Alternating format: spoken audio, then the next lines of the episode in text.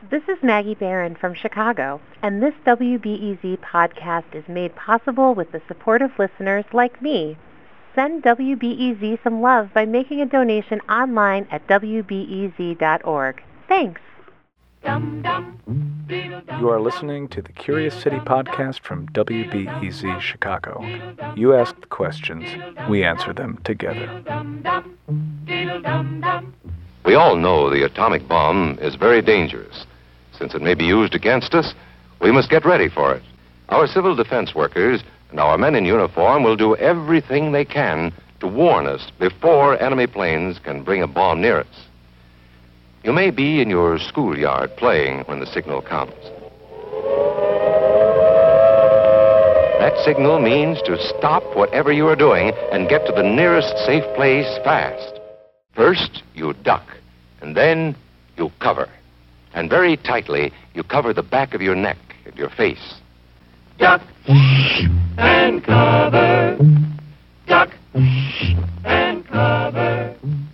Duck and cover. Hey, curious citizens. I'm Logan Jaffe, the intern.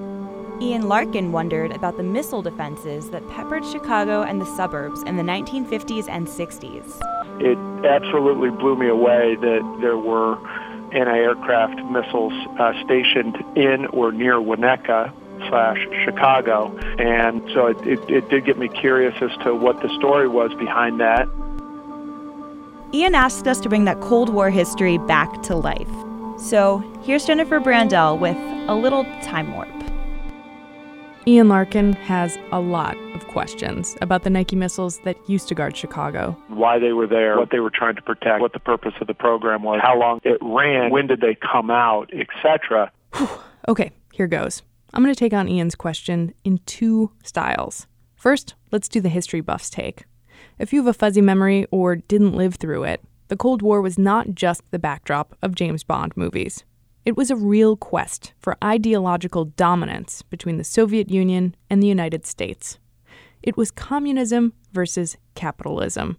That was the theme of the era, and also the title of this old archival film from the National Education Program. It is called a Cold War because armed forces, although used as a threat, are rarely unleashed, and blood is not spilled in the massive battles that we think of as war the US and the Soviet Union never attacked one another directly, but they were prepared to do that. In the early 1950s, the threat of Soviet attack inspired several new US weapons, including Nike missiles. It also inspired lots of American propaganda designed to scare the Soviets and comfort Americans. America forges an ever tighter ring of air defense. With radar scanners probing the skies 24 hours a day, anti aircraft men scramble to man the batteries of guided missiles that guard all important cities, in this case, Chicago. Nike, America's most powerful aircraft destroyer, is ready for action in a matter of minutes. Nike, whose true performance is a carefully guarded secret, tracks down its target at supersonic speeds, hurling its half ton warhead squarely into enemy bomber. Nike missiles were deployed at more than 300 sites all over the U.S. in case Soviet planes crossed the Arctic Circle and bombed us from the north. The Chicago area had 22 missile installations spanning from Libertyville to the north, to Naperville in the west, to Homewood in the south, and Porter, Indiana in the east. Collectively, they formed a protective, quote, ring of supersonic steel. The Nike rocket itself was supersonic. Uh, that is, that it went faster than the speed of sound and made of steel, hence the phrase rings of supersonic steel. That's Mark Berhow. He's a chemist with the USDA, and he's a Nike missile historian.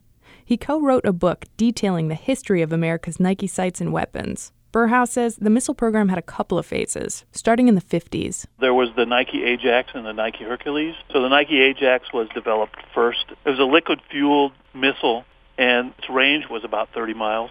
The Nike Ajax could hit a single plane, and the Hercules could travel farther. And it had a nuclear warhead, so it could take out a whole squadron of planes at once, in theory.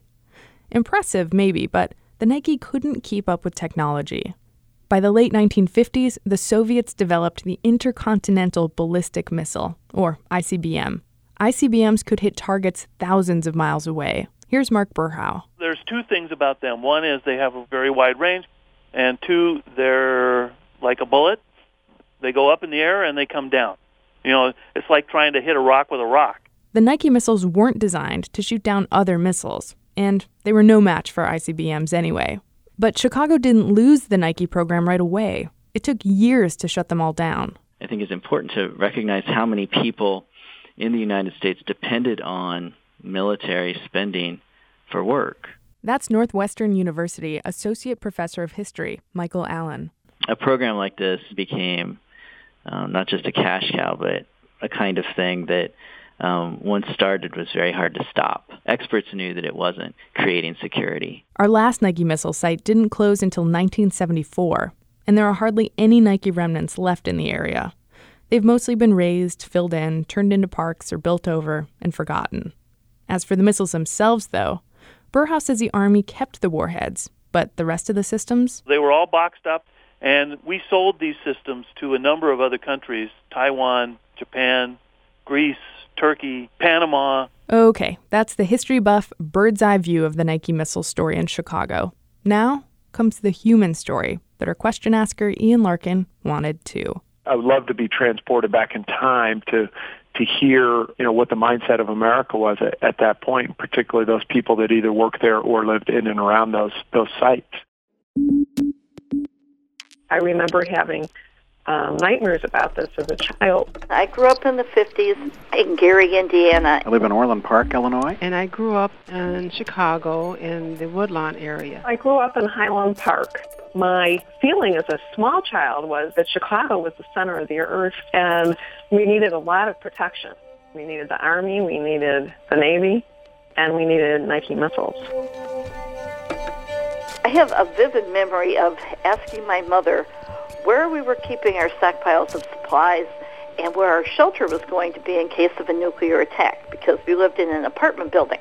And I remember the old duck and cover drills. Tuck our heads between our legs and kiss our butt goodbye. It was kind of scary driving down Lakeshore Drive and seeing all the little hills and knowing that there were live missiles there. The majority of the population did not know that they had the nuclear capabilities in their communities. I worked on the Nike sites in Mundelein and in Northfield. I worked in the Nike program as a soldier. The Ajax was a liquid fuel missile and was not fun to work on. We had some people go to the hospital from a gas that it emitted. You know, it is fairly serious stuff. I decided I was not going to live in fear. I would just realize that the Cold War was something being thought of by politicians and military people.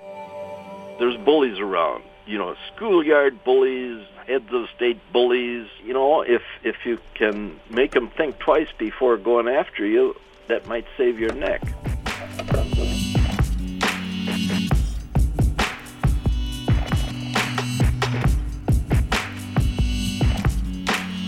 Hey, it's Jen here again in studio, and the feature piece you just heard was, of course, just part of the story. I couldn't fit all the interesting tidbits that I came across in researching this into that piece, so I thought I'd bring you a couple extra things that surprised me when I first learned them. The first has to do with the technology of the time and why there were three Nike missile sites based on Chicago's coastline, that is, on Lake Michigan. Here's Mark Berhow, the guy who wrote a book on Nike missile sites, explaining more. So Lake Michigan presents a problem because of the detection systems. A Soviet bomber group could actually have flown over the pole and across Canada, and then if it was flying down Lake Michigan, because of the range of the radars, it would have had a difficult time picking them up. This amazing resource that we have, Lake Michigan, was actually a liability because the radar systems were so limited at the time, it was basically this blank spot where they couldn't tell if there was an enemy plane until it would have gotten very, very close to Chicago.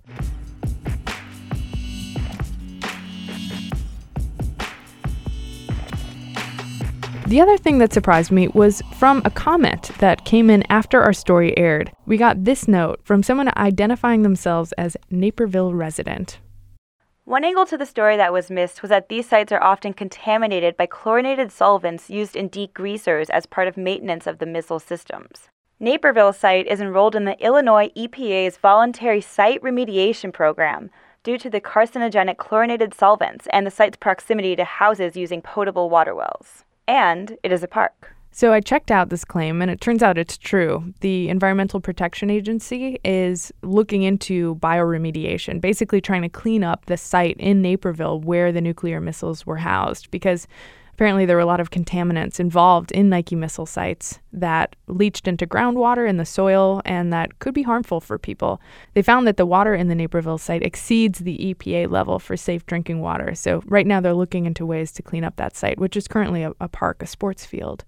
So it was just kind of fascinating that A, not only do so many people not know about the Nike missile history, including myself and a lot of our colleagues, when we first got this question in, we had to Google it and make sure that this, this guy's claim was true. We, we had no idea. And the other thing was, in thinking about these sites being all but gone, you know, most of them have been razed and business parks have been built over, they've been totally forgotten, that there is still this legacy of them, not only just in our minds, but in the soil itself and it's going to take a long time for that to go away.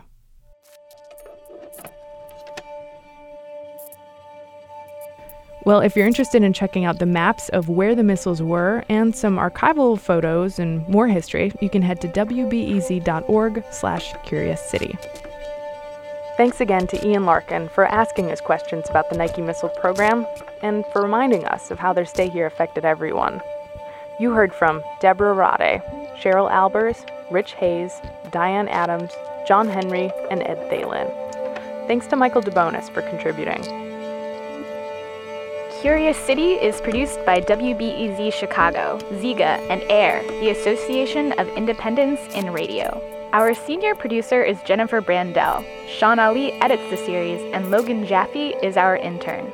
The Curious City podcast is produced with production help from Sarah Liu and editing oversight by Robin Amer. You can subscribe to our podcast in iTunes or listen to our back catalog in SoundCloud. You can also like us on Facebook and follow us on Twitter at WBEZ Curious City. Lead financial support comes from the Corporation for Public Broadcasting. Chicago Public Media creates award winning content about the issues that affect our community, our nation, and our world. More information available at chicagopublicmedia.org. Thanks again for listening, and we'll see you next week. And one more thing. So, we're wrapping up season one of the Curious City podcast next week. This is our second to last episode, sorry to say. But we're going to take a little break and recuperate, recalibrate, and think more about how we want to do the podcast in the future. And we would love your feedback in doing that. You can go to wbez.org slash curious city. We have a short little survey there, and we would be so appreciative if you could just take two minutes out of your day and let us know what you think. What did you like? What didn't you like? What would you more of? All that kind of stuff. So thank you so much in advance for going over there and also just for being a listener.